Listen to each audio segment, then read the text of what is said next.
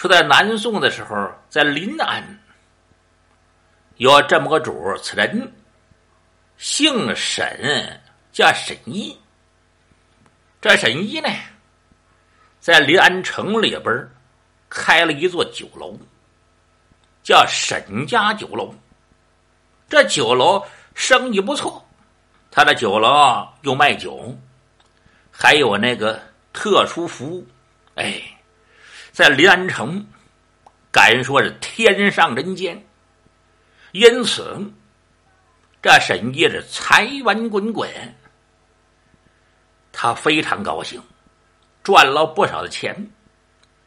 有人呐跟他说在钱塘门外有一座丰乐楼，这丰乐楼这买卖可好，这地势也好，这要是你能给个盘过来，这老板那钱是大大呢，再加上您会经营，错不了。沈毅点了点头，好。那可是这个人家他不盘呢。沈毅可以说垂涎三尺，他就算惦记这事儿了。没过几年，嘿，这丰乐楼经营不善，还真就不行了，往外打算卖出去。沈毅听了以后这高兴，赶紧买过来。他买过来以后，这位有经济头脑，装修一新，这丰乐楼这个地方又重新繁华起来。他在这儿呢，一边是做酒楼，另外也做一些个娼妓之类的，在这还存酒，是财源滚滚呐。呵，整天到这喝酒吃饭的人络绎不绝，他的钱呢也赚了不少。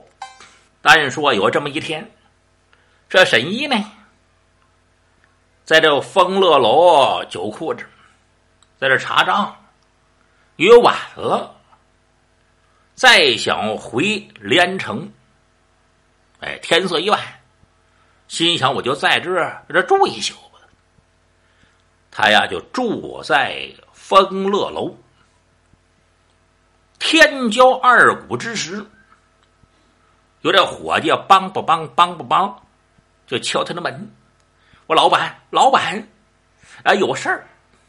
沈夜披坐起来，有什么事儿啊？咱们丰乐楼酒楼啊来了一波客人，这波客人您看看去吧，要在这喝酒。沈毅啊披上衣服赶紧来见这些客人，也看这些客人，哎呦，可真了不得，一个穿绸裹缎，穿着衣服十分的光鲜，这气势势派很大，还带着十几个美女。其中有个当头的看了看这沈毅，你就是丰乐楼的老板啊？我是老板，今夜晚间我们要在这儿畅饮一番，有什么好酒，有什么好菜，只管给我们准备，我不怕花钱。好。沈毅吩咐，时间不大，罗列杯盘，就要把这酒宴摆上了。可谓是山中走兽，云中雁，陆地牛羊，海底鲜，天上飞的，地下跑着，草壳里蹦子，水里游呢，煎炒烹炸，孬炒咕噜炖，整了一桌子，色香味俱全呢。然后又把那好酒给摆上。小燕这个主看了看沈毅，好吧，你们先退将下去，我们在这喝酒，如果不找你们，你们可别上来。是。这伙计下去，这些人在这一边喝酒，另外呀还带着很多歌女，吹呀拉弹唱，笙管低箫，人家喝得十分尽兴。每个人呢，那喝酒喝的不少，这几个人七八人喝了有200多樽。这时这天呐，可就快亮了。当时呢，这酒喝的差不多了，这人吩咐把老板给找上来算账。沈一啊，风是风，火是火的来了。当时人家啪就把这账算了，这钱可没少给。沈一啊，抬头看了看这几个人，他一看这人，头上戴着花帽，身上穿的衣服，哎呦，这不是五通神吗？五通神那还了得，光临我的丰乐楼，我求求让他多给我点钱，我不就发了吗？这是沈一的想法。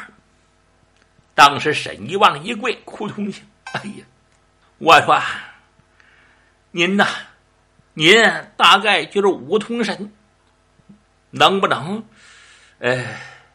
光临我的丰乐楼，给我点儿。萧剑这人看了看，你打算要什么？像我这平头百姓，我要什么？我就是要钱。要钱呢，这事儿好办。萧剑这个主和旁边的人耳语了几句，时间不大，有人呢拿过一个口袋来，哗啦一子扔到了沈一面前。你不要钱吗？这钱都给你。沈一啊，那可不能把那个口袋那打开看，那不就漏了气了吗？他用手捏了捏，这都是饮酒气呀。这回这口袋饮酒气，我可发了财了。当时沈一蹦蹦磕响头，这响头刚磕完了，一抬头就见这一行人劫风而去，刹那之间就没了，把沈一吓出了一身白毛汗，心想，嘿，我可没少得钱。他拿着口袋回到自己的卧室，心里这个美就别提了，这回我发了横财。可是现在呀，这天呢还没亮呢，我背着这饮酒器进城，那滴了当啷滴了当啷一响，被人发现了多有不便，人要问起来，我怎么回答呀？干脆我把这饮酒器全都砸扁了得了。这位拿着木锤，乒啪乒啪乒啪，把这一口袋这饮酒器全砸扁了，再拿着，是吧？他就没响了。这是沈一的想法。砸完了以后，躺在床上辗转反侧，就等着天亮好回临安。这是他的想法。好不容易挨到天亮，这位背着口袋兴冲冲的就要进了临安城。到了这家里边，他媳妇儿还没起呢，他梆梆梆这一敲门，他媳妇儿在里边就说话了。我说这谁呀？这大清早梆梆梆，我老婆子还是谁？我沈一呀，我给你报告点好消息啊！好消息，这回咱们发了横财了。嘿，从此以后，我沈一可就抖起来了。他媳妇儿啊，披上衣服，把门开开，一看沈一是眉飞色舞，手舞足蹈。他媳妇儿看了看，我说你有什么好事？嘿，你看这口袋没有？这全都是横财，全都是银子。他媳妇儿看了看他，哼，你呀，昨夜晚间没在家，可把我吓死了。咱们家钱柜里半夜叮叮当、叮叮当、叮叮当，响个不停。我一个女流之辈，我也不知怎么回事，好不容易他不响了，我这才刚睡着了，你回来了，你也看看咱们这钱柜是怎么回事。当时沈姨背着手在钱柜上，一看这钱柜的锁完整好无损，他拿出钥匙来，他看了看他媳妇儿，嘿，咱们这钱柜这锁的好好的，哎，没有事，没事，大概是你耳朵有问题。他媳妇儿啊瞪他一眼，我耳朵又不背啊，这里边叮当叮当响了半天，那可是真的，你打开赶紧看看。当时沈一就把钱柜的门打开，往里一看，沈一是大吃了一惊，他钱柜里边呢，这些饮酒器是踪迹不见，一个也没了，把这沈爷吓着睁大了眼睛，哎，这怎么回事啊？然后他笑了，嘿，丢了这饮酒器啊，没什么，我看呐，我这口袋里还发了横财了，把口袋打开一看，发现口袋里装的全都是砸扁了的饮酒器。他拿过来这一看，哎，这不是我封了楼和我临安城里边这些饮酒器吗？那怎么跑到口袋里去了？他这百思不解呀，把这吓得出了一身白毛汗。他一想，坏了呀，嘿嘿，这是上天惩罚于我，说我这太贪了，我太贪了，人心我举，蛇吞象，哎，这是五通神惩罚我，这倒霉，这真倒霉。这位啊，又把这银匠找出来，把这些砸扁了的饮酒器恢复原状。他呀，又花了不少的钱，这回不但没发横财，还损失了不少。